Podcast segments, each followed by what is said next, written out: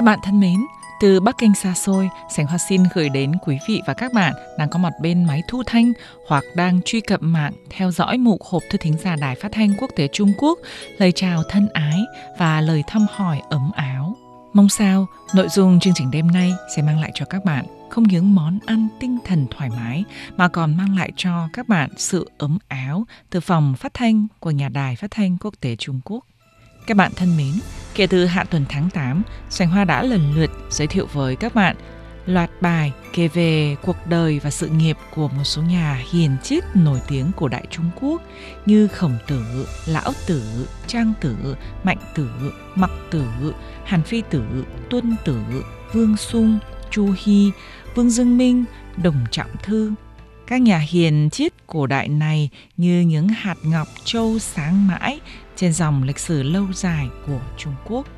Bắt đầu từ kỳ hộp thư này, Sảnh Hoa xin giới thiệu với các bạn loạt bài về một số nhân vật nổi tiếng trong lịch sử cổ đại và cận đại Trung Quốc cùng những chuyện kể thú vị của họ. Trong phần tiếp theo của chương trình, Sánh Hoa xin giới thiệu với các bạn hai vị trạng nguyên nổi tiếng Trung Quốc không cùng thời đại là Tôn Phụng Già và Văn Thiên Tường.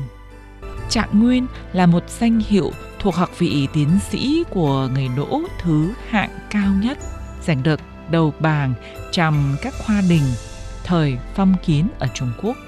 Người đỗ trạng nguyên và tất cả những người đỗ tiến sĩ đều phải vượt qua cả ba kỳ thi, thi hương, thi hội và thi đình.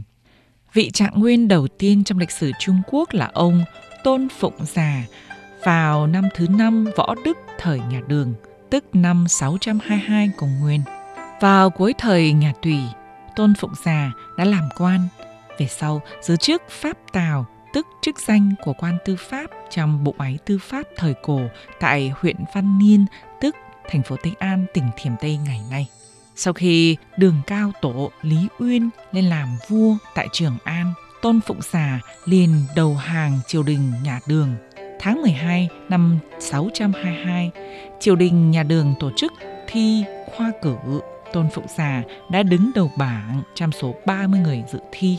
Thi tiến sĩ bắt đầu từ đời vua dạng thời nhà Tùy.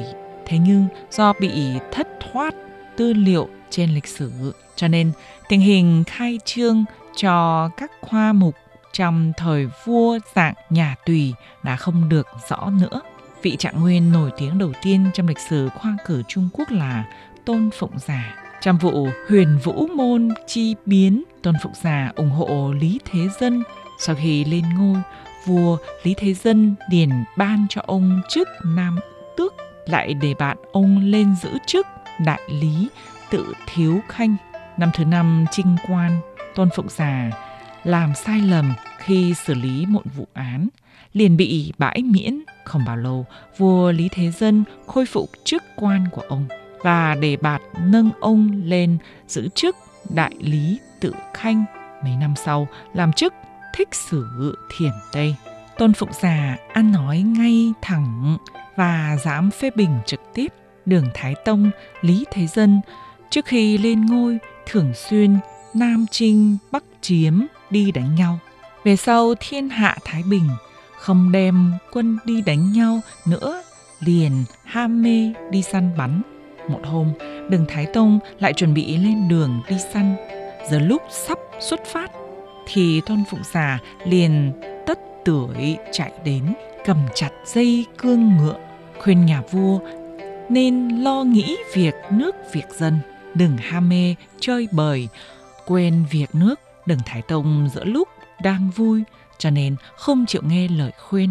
Tôn Phụng Xà liền buộc dây cương vào lưng mình, rồi quỳ sụp xuống trước mặt ngựa và nói Xin tấu bệ hạ, nếu bệ hạ hôm nay ra đi, xin mời bệ hạ bước ngang qua người lão thần này.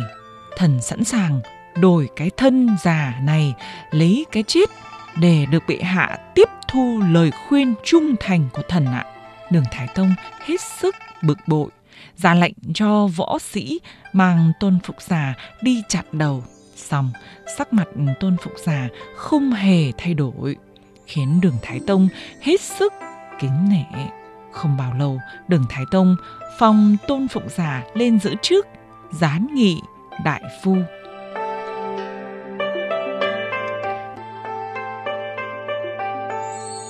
Trong phần cuối của chương trình, sinh Hoa xin giới thiệu với các bạn một vị trạng nguyên nổi tiếng khác của Trung Quốc trong thế kỷ 13 được muôn đời người sau kính phục, đó là ông Văn Thiên Tường. Trong các thế hệ trạng nguyên Trung Quốc, Văn Thiên Tường là vị trạng nguyên anh hùng dân tộc thời Nam Tống được muôn đời sau kính phục nhất. Văn Thiên Tường sinh năm 1236 đến năm 1283 công nguyên là vị anh hùng dân tộc, nhà thơ yêu nước và là nhà chính trị thời Nam Tống. Trong cuộc thi đình năm thứ tư Bão Hữu tức năm 1256 công nguyên, đời Tống Tông, ông đã viết bài Ngự thử sách nhằm vào những tệ nạn xã hội lúc bấy giờ, đưa ra phương án cải cách trình bày hoài bão chính trị của mình đã được Tống Lý Tông đích thân tuyển chọn xếp đầu bảng, tức trạng nguyên. Năm 1275, quân Nguyên tấn công ổ ạt, quân đội nhà Tống bị đánh tan tác, toàn tuyến phòng hộ trên sông Trường Giang bị bẻ gãy.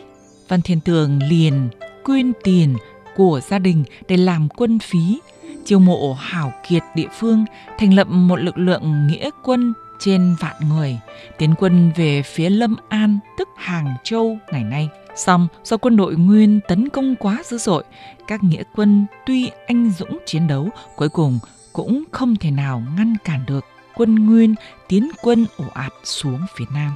Tháng riêng năm sau, quân Nguyên áp sát Lâm An, đô thành nhà Tống. Các quan văn, quan võ, lũ lượt chạy trốn. Thái hậu tạ thấy không còn cách nào xoay chuyển thời cuộc nữa, đành phải đầu hàng quân Nguyên Văn Thiên Tường dẫn dắt đội quân trung truyền đi khắp nơi kiên trì chống lại quân Nguyên, cuối cùng bị thua trận và bị bắt làm tù binh. Trong ngục tù, Văn Thiên Tường đã sáng tác rất nhiều bài thơ bài từ và được lưu truyền cho đến ngày nay. Ví dụ như bài Quá Linh Đinh Dương, Chính Khí Ca, vân vân. Nguyên Thế Tổ triệu kiến Văn Thiên Tường đích thân khuyên ông đầu hàng và hứa sẽ cho ông làm quan to. Xong, Văn Thiên Tường trả lời rằng tôi là tề tướng của Đại Tống, nước nhà đã bị diệt vong, tôi chỉ có thể cầu mong mau mau chết đi mà thôi. Nguyên Thế Tổ nghe vậy, hết sức bực giọng liền ra lệnh xử tử hình Văn Thiên Tường Ngày 9 tháng 1 năm 1283, Văn Thiên Tường đã bị xử tử và anh Dũng hy sinh, hưởng thọ 47 tuổi. Thơ và từ của Văn Thiên Tường mang phong cách khải kháng hùng hồn, bi thương khoáng đạt, có sức truyền cảm mạnh mẽ, đã phản ánh khí tiết dân tộc trung kiên. Các bạn thân mến, do thời gian có hạn, chương trình Hộp thư thính giả kỳ này xin khép lại tại đây. Sành Hoa thân ái chào các bạn.